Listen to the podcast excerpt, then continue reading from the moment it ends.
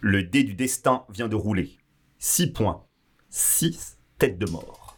Ces surfaces d'ivoire portent des traces d'un rouge brun, du sang séché. Je pense que c'est à moi de parler.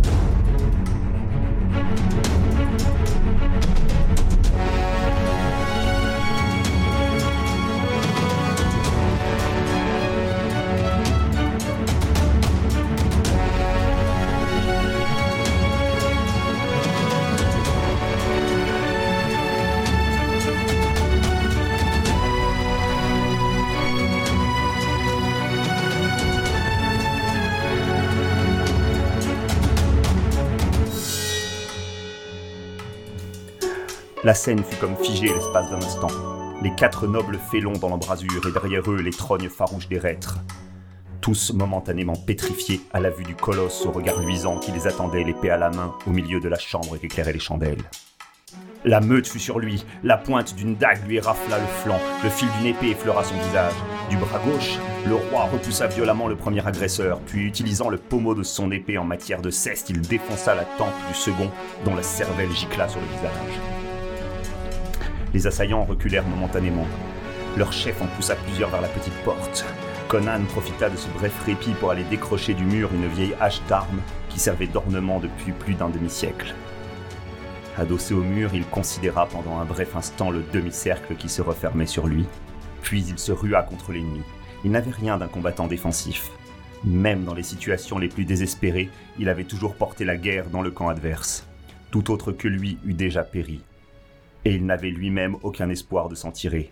Mais il entendait infliger les plus grands dommages aux conspirateurs avant de tomber à son tour. Son âme barbare était en feu, et les hymnes guerriers des héros anciens résonnaient à ses oreilles. La lourde hache trancha l'épaule d'un félon et enfonça le crâne d'un autre. Le fer sifflait autour de lui, mais la mort ne faisait que le frôler.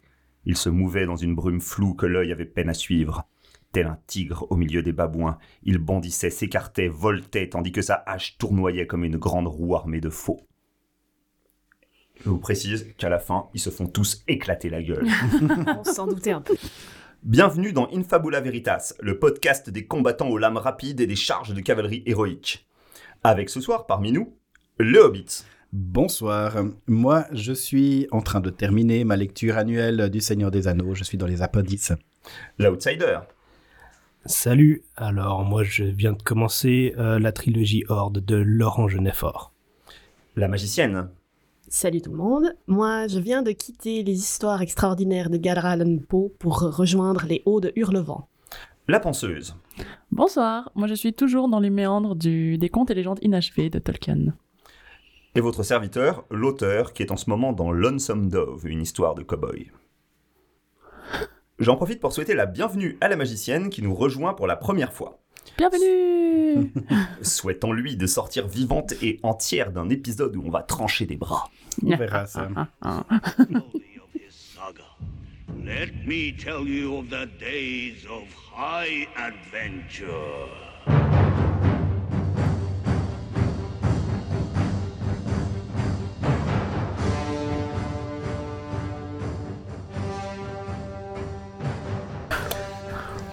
J'aime beaucoup les histoires de Conan de Cimmérie, surnommé Conan le Barbare depuis le film de 1982. Conan est un personnage iconique, souvent parodié et moqué et pas toujours très bien connu. Ses aventures ont été publiées au début des années 1930 dans un pulp, donc un magazine à bon marché, sous forme de nouvelles d'une trentaine de pages. Robert Howard, leur auteur, était un jeune Texan de 25 ans qui vivait dans une petite ville paumée et qui gagnait sa vie en écrivant des dizaines et des dizaines de récits d'aventures historiques, orientales et de fantasy. Le fantasy, il aimait bien parce que ça lui permettait de faire un cadre historique sans avoir à prendre trop de documentation. Sans avoir. Non, je, dis ça, c'est méchant. Euh, ça lui permettait de faire un cadre d'aventure de type historique sans avoir à se coller la réalité historique. Donc Howard a créé de nombreux héros, euh, dont certains qui sont tous aussi mémorables que Conan si vous les croisez. Euh, parmi eux, je ne peux pas m'empêcher de vous mentionner Solomon Kane, le puritain fou du, XVIe siècle, Bran MacMorn, le dernier grand roi des Pictes qui affronte Rome dans les Landes de l'Écosse, et il a quelques aventurières qui, Ah, euh, qui ont aussi des épées et qui défoncent la gueule de leurs adversaires, comme Agnès de Châtillon ou Sonia la Rouge. Des femmes comme on les aime. Ouais. Les récits de Robert Howard sont nerveux, baroques, plein d'action et de suspense. Il propose une vision du monde sombre en noir et rouge, où s'affrontent les civilisés corrompus et la pulsion vitale et destructrice de la barbarie. Et moi, j'ai lu beaucoup de fantasy de mauvaise qualité quand j'étais jeune, et, même encore maintenant. Et euh, le- les récits de Howard, en fait, n'en sont, pas. C'est l'œuvre d'un véritable écrivain qui essayait de gagner sa vie en pondant des nouvelles à la chaîne, mais qui s'efforçait aussi d'écrire avec la plus grande sincérité possible. Et quand Howard nous raconte dans le désordre les dizaines d'aventures de Conan de Cimmery, eh bien, il ne se moque ni de son personnage ni de ses lecteurs. Pour lui, Conan est un vrai personnage littéraire et euh, qui, même si certaines de ses aventures sont, euh, ont été écrites de manière un peu alimentaire, euh, une partie des nouvelles que Howard a écrites sont de, de véritables petits chefs-d'œuvre de- d'a- d'aventure et de fantasy. Donc, Conan de Cimmery, c'est son héros le plus connu. Il vit à l'âge iborien, un passé fantasmé de la Terre entre Antiquité et Moyen Âge. C'est un géant mélancolique qui commence sa carrière comme voleur et mercenaire, qui se fera soldat, pirate, nomade, avant de renverser un tyran et de monter sur le trône du plus grand royaume de son temps. Et Conan, ce qui le pousse en avant, on pourrait croire, c'est la soif de l'or, la soif de l'aventure, mais en fait, ce qu'on comprend dès, cette histoire, qui est la toute première qu'il a écrite, c'est qu'il y a aussi, un personnage très, euh, très mélancolique et qui a l'air d'a- d'affronter une sorte de, de, de vide existentiel. Qui, en fait, Conan est un personnage qui se demande un peu plus souvent qu'à son tour pourquoi il fait ce qu'il est en train de faire. Et donc, voilà, ça nous amène, Conan, euh, Barbare Cimérien, nous amène au sujet principal de ce podcast, de cet épisode. Bon, comme tous les héros de Robert Howard, Conan, il est super fort à la bagarre. Donc, euh, 17 en dextérité, 18 en constitution, peut-être 19, peut-être 20. 19 en force, 1 des 10 plus 1 des 8 de dommages à l'épée longue, 2 attaques par tour. Classe. Il y a toujours des combats dans les récits de Howard. Des bagarres furieuses et sanglantes. On fend des crânes, on tranche des membres, les lames des épées semblent des éclairs. Enfin, vous avez eu un aperçu, on bouge à la vitesse d'une euh, panthère, on, le, le mouvement est félin, les, les mailles se fendent, les, les tripes sortent. Enfin, c'est. Et euh, donc pour, pour les auditeurs qui, qui ne me voient pas, euh, je suis très grand moi-même. J'ai des épaules larges, une taille souple, une démarche de panthère, et mes longs cheveux flottent sur mes épaules. Il y avait un point vrai dans ce que j'ai dit, c'était les cheveux. Et en fait, euh, de, de ma vie, j'ai jamais tué personne. Euh, heureux. quasiment jamais tenu une arme dans mes mains. Et j'ai, je me suis quasiment jamais battu. Et j'ai lu avec plaisir des dizaines et des dizaines de récits pleins de combats épiques ou furieux. J'ai fait jouer des dizaines et des dizaines de scènes de combat en jeu de rôle. D'ailleurs, vous noterez que dans les jeux de rôle, la partie qui occupe le plus de règles, c'est les règles de combat. Ouais. Donc, Oui, euh, C'est vrai. et euh, en tant qu'auteur, j'ai écrit un gros paquet de scènes d'action. Ça fait même partie de, de- de mes grands plaisirs d'écriture. Donc voilà, à partir de, de tout ça, de ces considérations, en partant du furieux, du furieux barbare de Cimmérie, euh, roi d'Aquilonie, et euh, pour arriver jusqu'à l'auteur avec ses cheveux sur les épaules, je vous propose de, de réfléchir à trois questions. D'abord, la, la vraie question importante, c'est quoi votre arme préférée? Ah. Et qu'est-ce que cette arme, ça va nous apprendre de vous? Ensuite, la deuxième question, elle est un peu plus philosophique. C'est est-ce que hum, on peut être pacifique et aimer les scènes de bataille ou de combat? Et la troisième question, c'est est-ce que ces combats fictionnels, ces combats rêvés, est-ce qu'ils vous accompagnent Est-ce qu'ils vous aident dans votre vie de tous les jours? Voilà, on lance le tripode. Le tripode, c'est trois points, on discute. Première question. Votre arme préférée On commence par qui? Bon, allez, je peux ouvrir les hostilités. Avant de m'y mettre sérieusement au combat, j'y viens après, euh, je disais j'ai toujours dit que ma, euh, mon arme préférée c'était la hache, et principalement dans mon imaginaire d'adolescente à l'époque, euh, c'était la hache à double tranchant. Parce que c'est badass, c'est cool, c'est visuel, mais Tu notes que c'est l'arme que Conan décroche du mur. Yes, comme quoi tout est lié. Et euh, en fait, il y a quelques années, euh, je me suis lancée dans des cours d'escrime médiéval. Du coup, j'ai fait trois ans de pratique. Et donc, maintenant, l'épée, ça reste euh, mon arme de cœur, si on peut dire, puisque je l'ai réellement pratiquée. Mais est-ce que tu as essayé la hache à double tranchant? Alors, en fait, la hache à double tranchant ne s'utilise pas. Oui, ça sert à rien. hein. Bah non, parce que c'est trop dangereux. On part un coup et bam, tu te, le prends, euh, tu te prends l'autre tranchant dans la tronche, donc euh, c'est une arme totalement fictive, même si j'en ai une à la maison. mais elle ne sert à rien, elle fait juste joli. Euh, mais non, je n'ai jamais tenté la hache à double tranchant. Quasiment sûr qu'elle fera peur à un cambrioleur. J'espère. Mon arme préférée, ce serait l'arc. Euh, alors j'en ai aussi pratiqué un petit peu du tir à l'arc. Euh, Après, je pense qu'effectivement l'épée peut être intéressante, mais bon, j'ai une, une préférence pour le tir à l'arc. Tes personnages, ils ont quoi? Pardon? Tes personnages de fantasy, ils ont quoi comme arme? Euh, Ils ont plutôt des épées en général. Et ils sont effectivement assez doués comme Conan où euh, ils arrivent, enfin ils entrent quasiment en transe quand ils se battent et du coup euh, ils arrivent à anticiper tous les coups et enfin bref. Mhm. Donc, La- la- Tu t'es massé la fureur berserk en fait. Ce que je trouve chouette dans le tir à l'arc, c'est, enfin, par rapport à ta question de qu'est-ce que ça Mhm. dit de nous, je pense c'est le côté, voilà, d'avoir, de se placer de, haut, entre guillemets, par rapport à une scène de bataille, et puis de pouvoir, d'avoir un point de vue d'ensemble, et puis d'être, euh, de pouvoir euh, vraiment euh, avoir un rôle où on doit beaucoup observer, en fait. Et puis, bah voilà, le tir à l'arc, ça demande quand même d'être très précis. Ça demande d'être très présent, ça demande beaucoup de muscles et aussi beaucoup de relâchement. Donc ouais, c'est quelque chose de hyper intéressant, je trouve, à, travailler.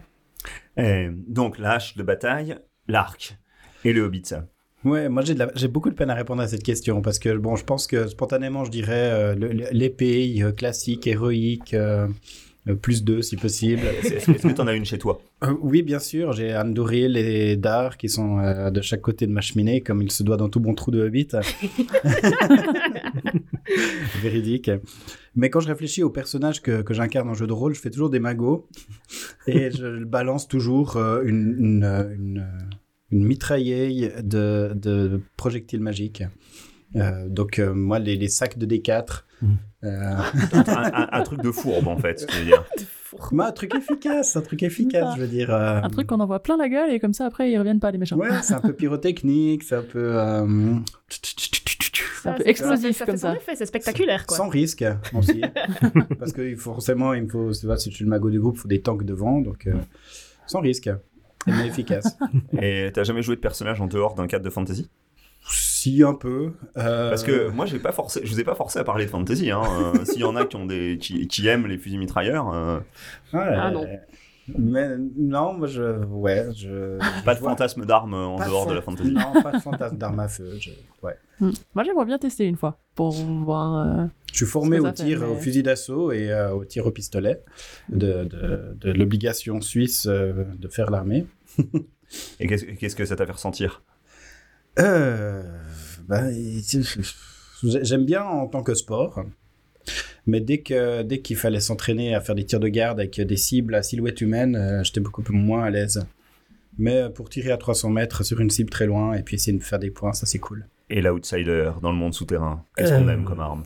Alors, moi, je vais rester dans les épées. Je dirais plus précisément euh, le Messer, qui est euh, un type d'épée euh, à simple tranchant, euh, parfois un peu, un peu courbe. Euh, parce que quand on pense à une épée, on pense tout de suite à l'épée bâtarde, l'épée longue, Mhm. euh, bien symétrique, Mhm. euh, superbe, symbole du chevalier. Si Ah on la oui. retourne, ça fait une croix en plus, c'est magnifique. Mais le Messer, c'est pas ça. le Messer, il est aiguisé euh, que d'un côté, il est extrêmement euh, affûté, il est pas très beau, euh, mais qu'est-ce qu'il est efficace. Et t'as t'as trouvé un jeu de rôle où le Messer est représenté? Euh, oh, disons qu'on peut toujours euh, convertir l'épée longue en Messer, euh, sinon euh, on peut considérer ça comme un sabre aussi. Mhm. C'est marrant, c'est un mot allemand, c'est un couteau. Oui, c'est un couteau. En fait, pas un c'est Taschenmesser, en fait, c'est juste Non. un... Ouais. un Kriegsmesser ou un Langesmesser. Il y a des versions à deux mains aussi. En fait, euh, pour rentrer dans les détails un peu inutiles, le, le- le terme est, est- le terme Messer vient du, de la construction de la, de la euh, poignée. Simplement. Une épée normale, en fait, t'as une poignée euh, ovale euh, où tu rentres le, le manche en métal dedans. Mhm. Le Messer est construit vraiment comme un couteau avec euh, euh, deux pièces de Mhm. bois de, de part et de l'autre de, euh, du tang, enfin du... Voilà. Et comment tu l'as découvert? Aucune idée. Et d'où d'où ça t'est venu l'idée d'avoir un Messer Euh, c'est en, en- en étudiant un peu les armes blanches, euh, je me demandais c'est quoi la meilleure? Et c'est clairement Ah. le Messer. Et du coup, qu'est-ce que ça dit de toi? Euh, un, que je suis un, un gros bill. Un gros bill prévoyant. Et toi, l'auteur, c'est quoi ton arme favorite? Alors moi, ça a commencé enfant par être le sabre laser parce que c'est vraiment trop cool. Après, j'ai- je me Yeah. suis vite rendu compte que hum, ça avait pas beaucoup. Enfin, bah, ça avait un problème avec le sabre laser. D'abord, on peut pas le décliner dans les univers de fantasy, et puis ensuite, il, il a un, problème, un petit problème de réalisme. Après, mon premier vrai personnage que j'ai beaucoup aimé, il avait une rapière.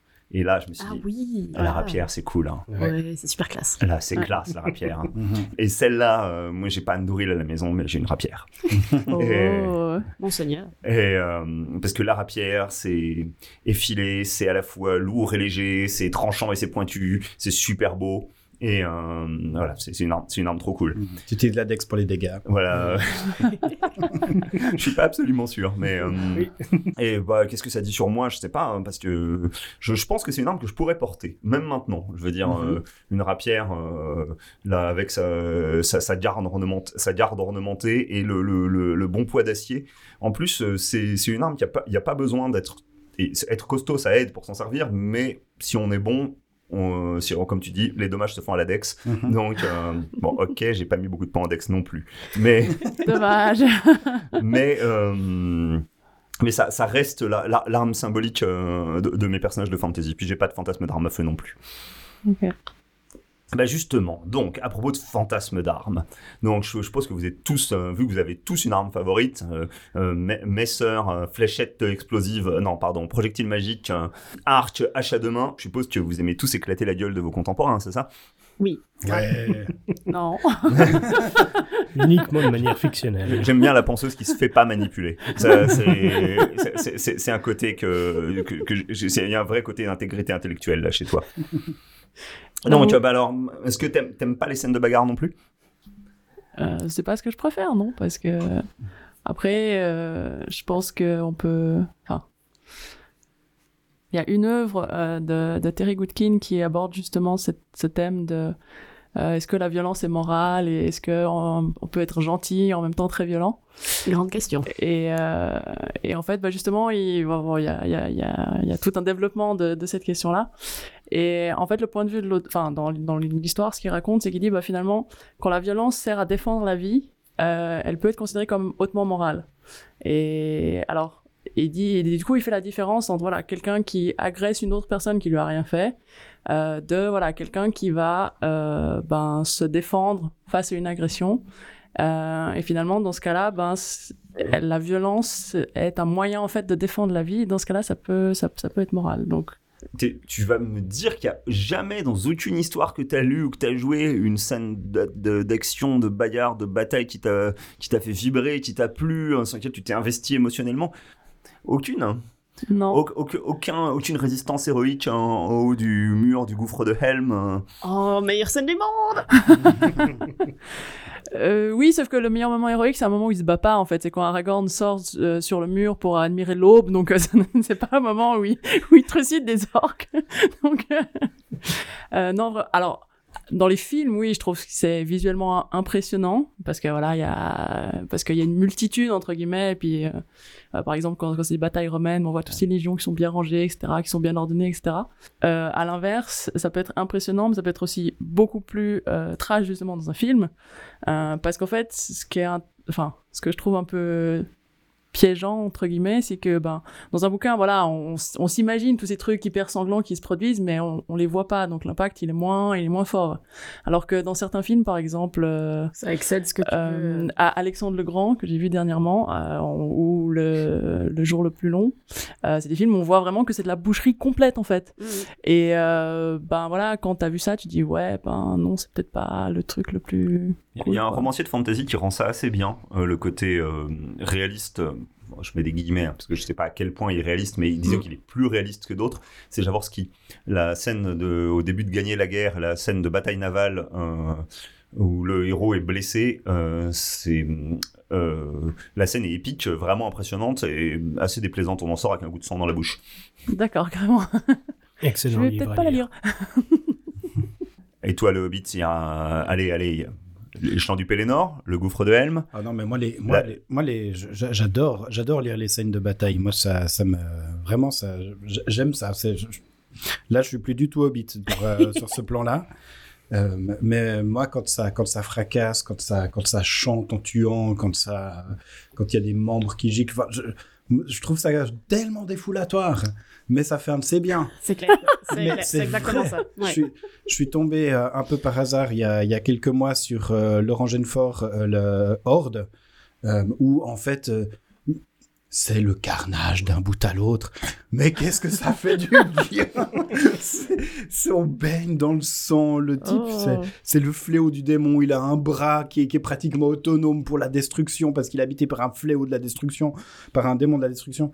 Et euh, mais c'est dégueulasse. Mais qu'est-ce que c'est bon? C'est Franchement. L'effet cathartique de la, de la Ah. violence. euh, comment- Complètement. Comment Non, t'expliques justement que t'aimes ça, voilà? Mais parce que je suis pas du tout comme ça dans la vraie vie. Euh, je suis plutôt un mec doux. Euh, je sais pas si je peux dire que je suis non violent, parce que je suis pas sûr de vraiment bien savoir qu'est-ce que ça veut dire, d'ailleurs. Mais euh, ouais, peut-être parce que justement, il y a peut-être des choses que je contiens, que je me retiens, le- le- la bienséance, l'éducation, Mm, le, mm. le fait que ça se fait pas de piquer des, des- des crises. euh, au milieu de la COP et de, de lancer des enfants dans, sur, sur les boîtes de petits pois, je sais pas. Euh, Ça sent l'envie. ben, du coup, quand je me retrouve dans mon, dans mon bouquin, que je suis dans mon imaginaire, qu'il y a ces scènes de violence, que ça, ça charcute dans tous les sens, bah oui, bah c'est l'effet euh, défoulatoire euh, dont la magicienne parlait. Alors, la magicienne, là, je te sens assez. euh, je veux dire, euh, t'as pourtant, euh, d'après ton nom, tu es censé être derrière et jeter aussi des projectiles magiques, euh, sagement comme tout le monde qui font un D4 de dommages. On peut se c'est- biclasser. Hein. Ah, elle peut être biclassée. Tu crois qu'elle est biclassée ça, ça, ça, ça, ce serait fourbe. Non, tu as- toi, toi aussi, tu te défoules à, à découper des ennemis à coups de hache. Alors, pas à coup de hache, mais oui, c'est vrai. Il y a cet effet vraiment cathartique que je trouve qui est, vraiment. euh, Puis que j'ai vraiment mis aussi à, profit, en fait, en vraiment en faisant un, sport, euh, enfin un art martial, vraiment. Où là, pour le coup, c'est plus. Enfin, vraiment, en fait, les scènes de violence lues ou vues dans les films, ça, effectivement, ça, ça a quelque chose de. euh, tu fais sortir de la, violence. Par contre, le fait de combattre moi-même dans des combats bah, semi-réels, parce qu'on on se mettait quand même pas à mort, mais on s'en prenait des belles quand même. Ça a un effet qui est, qui est vachement euh, intense sur la, le fait d'être présent, en Mhm. fait. Parce que si tu as ta, ta pensée qui s'échappe une demi-seconde de l'instant présent, bah tu te prends une baigne. Et puis, si tu es en train de te dire, mince, j'ai raté mon coup, bah là, c'est déjà trop tard. T'aurais pas dû réfléchir au fait d'avoir raté ton coup, t'aurais dû, juste dû réajuster et vivre le moment présent. Et ça, pour moi, ça m'a fait un bien fou d'être vraiment, genre, pendant une heure et demie par semaine, dans le moment présent, même si t'en Mhm. chies, au moins, t'es présent, t'es là et et t'es dans ton corps. Et ça, ça fait tellement de bien quand t'es trop dans ta tête de pouvoir juste être présent dans ton corps. Et tu, fais une, tu tires une continuité entre, euh, hmm, entre ton goût euh, pour, euh, par exemple, les, des scènes de bataille de fantasy et, ton, et ce que tu as vécu là, ou, ou c'est deux choses différentes? Je pense que j'ai été attirée par la pratique via mon, mon amour pour le, le fantastique et les combats fantastiques, ça sans aucun doute, parce que je voulais faire un combat euh, fun et qui me, qui me corresponde, un sport qui, fun qui me corresponde. Mais effectivement, c'est pas, ouais, c'est vraiment pas le, même vécu. Après, si on prend un peu euh, sur la, quand on était moins dans le, dans le cours et que c'était un peu moins avec un peu moins d'enjeux, là oui, il y a un côté extrêmement défoulant de pouvoir frapper sur quelqu'un en, riant et puis en sachant qu'il heureusement il risque rien, même si des fois, moi j'ai eu de ces bleus, j'ai des copains qui s'inquiétaient pour moi après, euh, mais ouais, il y a, il y a un côté, euh, il y a un côté tu te défoules et puis le fait de faire ça avec son compagnon, mine de rien, de pouvoir se foutre des coups. et ben après on est tranquille, on est chill. On, on- voilà, la violence qu'on peut peut-être contenir des fois dans, dans le couple parce qu'on a des frustrations, des choses comme ça, bah de se les foutre à grands coups de tatane dans la tronche. Euh, Il y, a, y a quelque chose de très euh, ton, voilà. ton cours d'escrime, c'est ton fight club. Ouais. Même si j'ai jamais vu Le- ça. C'est un peu ça, ouais. The first day, the first night, you have to fight. Ouais, c'est un peu ça. Non, non, mais c'est vrai que ça faisait du bien. On, on- on était vraiment, euh, Mm. voilà, un peu apaisé après, en fait. Les tensions qu'on, des fois, on- même inconscientes qu'on peut avoir dans un couple, bah, le fait de pouvoir se taper dessus. En toute euh, sécurité, c'est important. Euh, bah, c'est- ça faisait du bien. Euh, Ce que je trouve intéressant dans ce que tu dis, c'est effectivement très différent entre le lire ou le voir et le pratiquer. Mhm. Et c'est vrai que ben moi, ce que je retrouve justement, enfin, dans ce que tu dis par rapport à mon expérience du tir à l'arc, c'est qu'au tir à l'arc aussi, tu Ouais. dois, tu dois être présent à ce que tu fais, sinon ça marche pas. Clairement. Et, et c'est vrai que bah, ça, c'est hyper intéressant à travailler parce que ça fait, ça fait du bien. Mm. Euh, et puis, ouais, ça, c'est assez, ça, c'est assez génial. Et l'outsider, tu aimes les scènes de combat? J'adore ça. Alors, c'est quoi ta scène de combat préférée Euh, alors, je pourrais en citer pas mal de films, mais c'est pas forcément un exercice, si j'ai bien compris. Ah non, tu peux y aller au Euh, film, C'est sûr que tu mais. citerais Kill Bill, Alors, alors. Alors, Battle with the si on, par- si on parle de cinéma, euh, ma préférée de tous les temps, c'est une scène de combat de Tigre et Dragon, euh, qui met en scène deux femmes qui se battent, une qui a plus de maîtrise et d'expérience, et l'autre qui a une arme spéciale qui est indestructible. Et donc, celle qui a beaucoup plus d'expérience va euh, passer d'arme en arme, parce que toutes ces armes vont être détruites, et du coup, ça donne un combat magnifique avec plein de techniques différentes. C'est, magnifique à regarder. Pour moi, c'est, c'est comme euh, regarder de la danse. Ok. Ah, quand Ouais. c'est bien chorégraphié, les, les scènes de bataille, c'est génial. Mais si Mhm. c'est mal chor- chorégraphié, ça fait mal au cœur. Ça, c'est vrai. Et j'ai regardé euh, récemment euh, le premier euh, John Wick et j'ai trouvé aussi que c'était magnifique à regarder. Vraiment. Je pensais Donc pas là- que ça là- me plairait. Là, c'est du bang, bang, bang. Alors vraiment, c'est du flingue là. C'est, tout autre, tout autre genre, mais c'est, du ballet, vraiment. Et, et dans les livres, Mhm. ta scène de combat de fantasy préférée? C'est dur à dire, mais il y en a une qui me revient, euh, mais d'un livre que je n'ai pas fini, mais je vais dire quand même. euh, la scène d'introduction du euh, de Chien du Haume de Justine Niegret est magnifique. Je vous encourage à la lire si jamais. Juste Le- la scène d'introduction. Non, le, le- Scène d'un- le- Non, le- le livre est bien dans son ensemble. C'est euh, euh, Chien du Home, c'est une, c'est une femme, je crois, qui Oui. est une espèce de guerrière mercenaire et exactement. qui a hum, une niaque épouvantable et euh, une hache, si je me rappelle bien.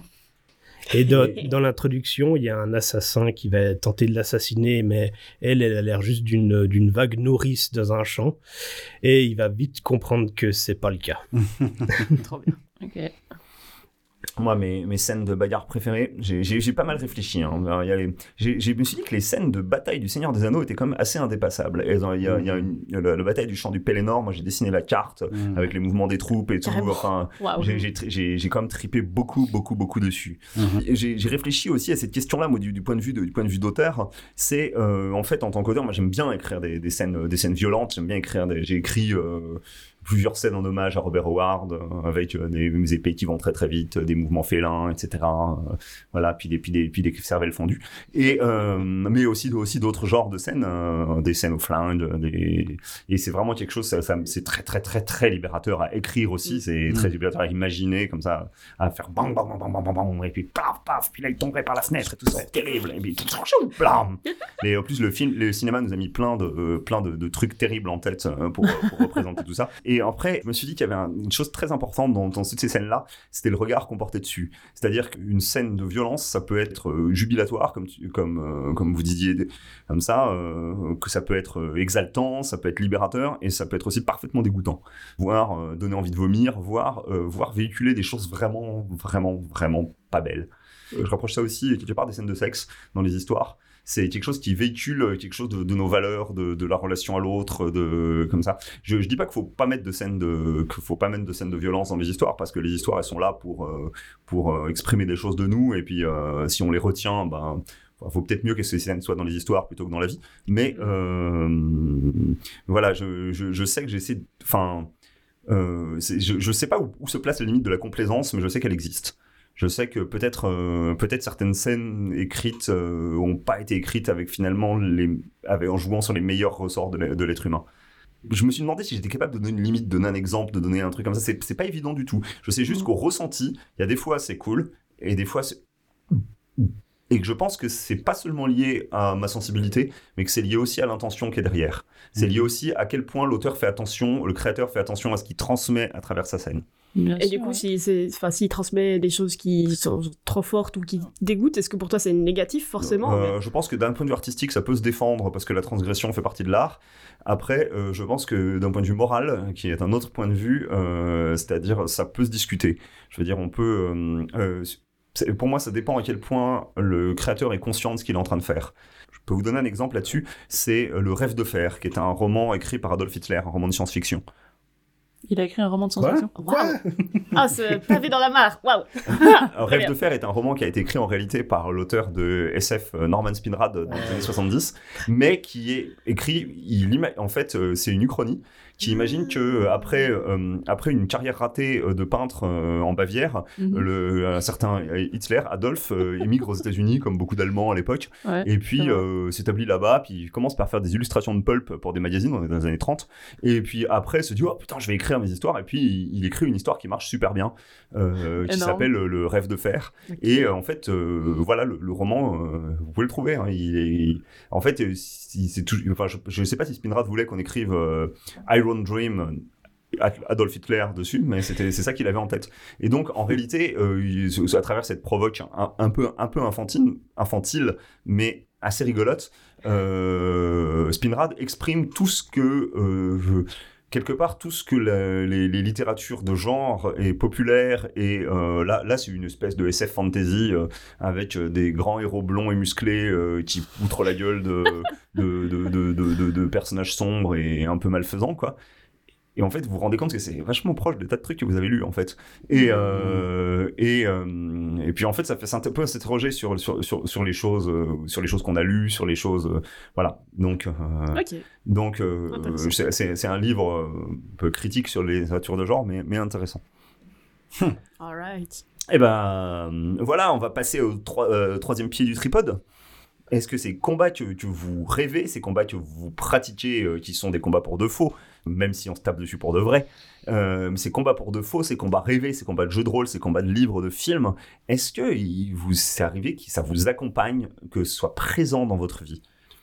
Euh, Clairement, pour les combats vécus, ouais. Moi, ça m'a vraiment aidé à, à m'ancrer dans le présent. Donc, euh, euh, de développer cette capacité-là et puis de, de me dire, bah, j'ai réussi, voilà, de rappeler certains de mes accomplissements en termes de, de combat, ça, ça permet de, de se redonner un peu courage ou de se réancrer et de dire, bah, je suis capable de, dans la, dans la vie de tous les jours, quoi. T'es un peu comme, euh, comme Tyler Durden dans le bus dans Fight Club, en train de regarder un mec comme ça, ils sont, ils sont là avec leur bleu, puis euh, lui, tu peux te le faire.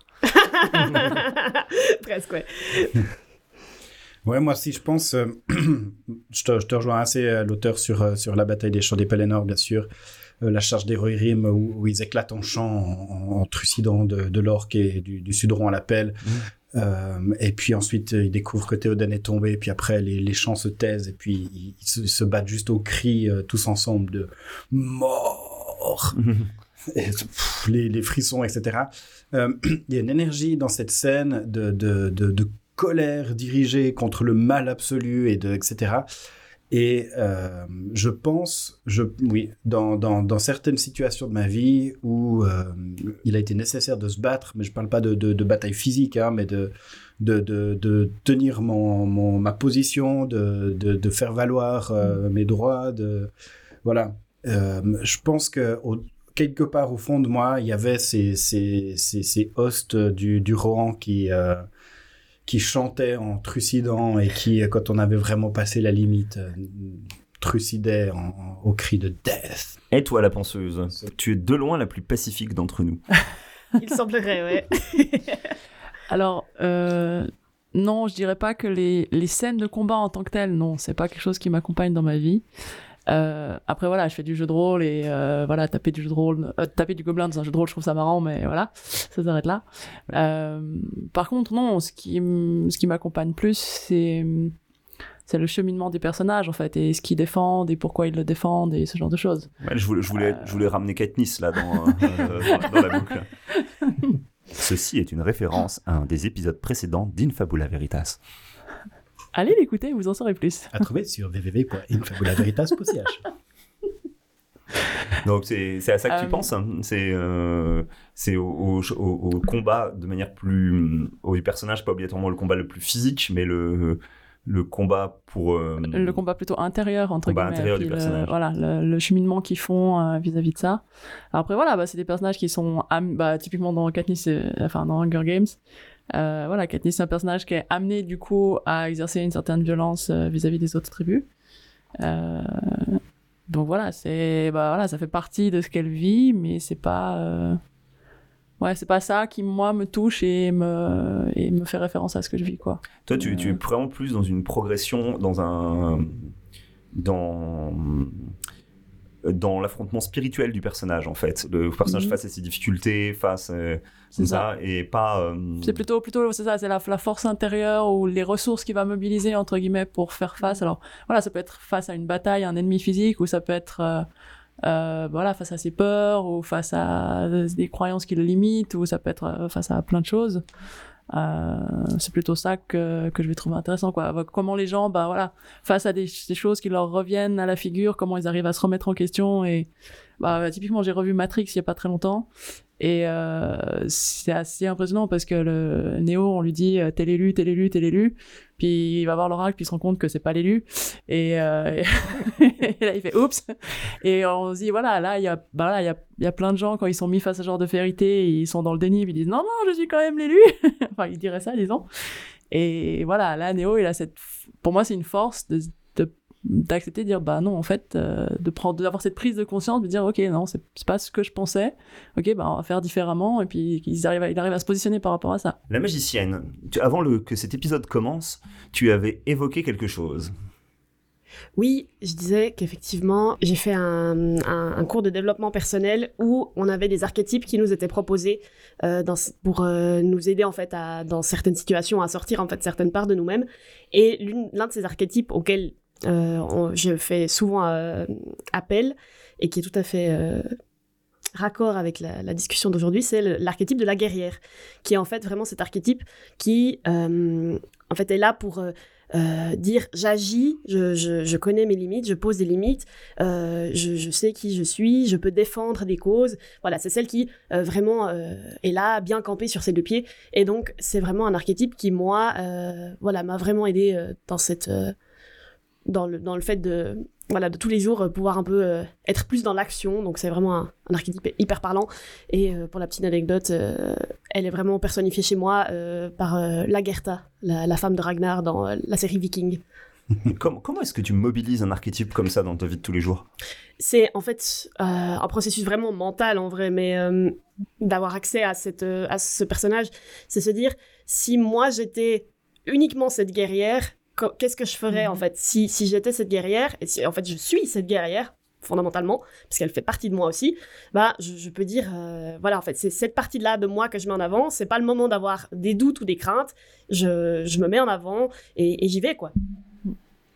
Excellent. Euh, ce qui est très intéressant dans ce que tu dis c'est que voilà c'est pas le, le combat en tant que tel qui, qui Mhm. t'accompagne mais c'est plutôt bah, voilà toutes les valeurs qu'a une guerrière bah, justement de poser des limites d'être actif et puis de défendre euh, ce que tu es et ce que tu as envie de faire et ouais, je trouve ça très intéressant Ouais, tout à fait. On est, on est plus, effectivement, comme tu, tu, tu l'avais évoqué plusieurs fois dans le combat, plus spirituel, mental que, Mhm. que réellement euh, physique, qui est quand même moins fréquent euh, dans la vie de tous les jours. Mhm. Et moi, je relève encore le- cet exemple magnifique de, de, fait, un moment où l'imaginaire il a vraiment changé quelque chose dans la vie de tous les jours. Ouais, c'est vrai. Et on est en plein vraiment dans, dans le thème de, de ce qu'on fait dans, dans ce podcast. À fond. Mhm. Et moi, j'ai- en réfléchissant à tout ça, euh, je m'étais dit que un des clés de notre goût pour les, pour les scènes d'action, pour les scènes de combat, c'était euh, finalement que c'est des scènes où il se passe réellement quelque chose. Et ça rejoint un peu ce que tu disais sur euh, l'instant présent au, Mm. moment de, au moment du combat. En fait, c'est les moments où on est vraiment présent à ce qui se passe. Et c'est les moments où finalement quelque chose se joue euh, entre la vie et la mort Ouais. et qui, qui va décider du, euh, du destin du Gondor, euh, de la vie de Conan ou euh, de, de la survie du, du héros dans une ruelle obscure. Il y a quelque chose de, de très très important qui se joue là. Et euh, finalement, c'est quelque chose qui nous arrive pas si souvent dans la vie. C'est-à-dire que le, les moments où dans, dans notre vie, finalement, les problèmes dans notre vie sont soit des, des petits problèmes euh, euh, qui ont pas obligatoirement énormément d'enjeux, soit euh, des problèmes immenses comme le réchauffement climatique où là il y a beaucoup d'enjeux, mais on peut pas les éclater avec un coup d'épée dans la gueule. Et non. Ce serait bien important. Oh, ouais. Et euh, si on pouvait taper les hordes du CO2 comme ça, on pouvait les Oh, affronter. c'est incroyable comme ce- nouvelle. Ce, serait bien. voilà, donc... euh, il y a quelque chose à creuser donc, c'est c'est ainsi qu'on. Enfin, pour moi, c'est c'est une manière finalement de. De, de lutter contre euh, bah aussi de lutter contre l'ennui de lutter Mm. contre le, le fait que notre vie est pas toujours euh, aussi excitante qu'on le voudrait que et que Mm. se, se battre là là il se passe quelque chose de réellement intéressant Mm. après quand tu pratiques le fait d'être dans l'instant présent tu t'ennuies beaucoup moins étonnamment. Parce que ben, quand t'es présent, t'es présent à tout ce qui se passe. Et, et en fait, c'est assez intéressant parce que, enfin, euh, des gens qui sont extrêmement intéressants à observer pour ça, c'est les enfants. Les enfants ou les bébés. Ouais, grave. Ils, sont, ils ont une qualité de présence qui est juste incroyable. Et alors, pas tout le temps. je vois le vide qui hoche la tête. Papa, je m'ennuie. je peux faire un petit jeu sur ton attel.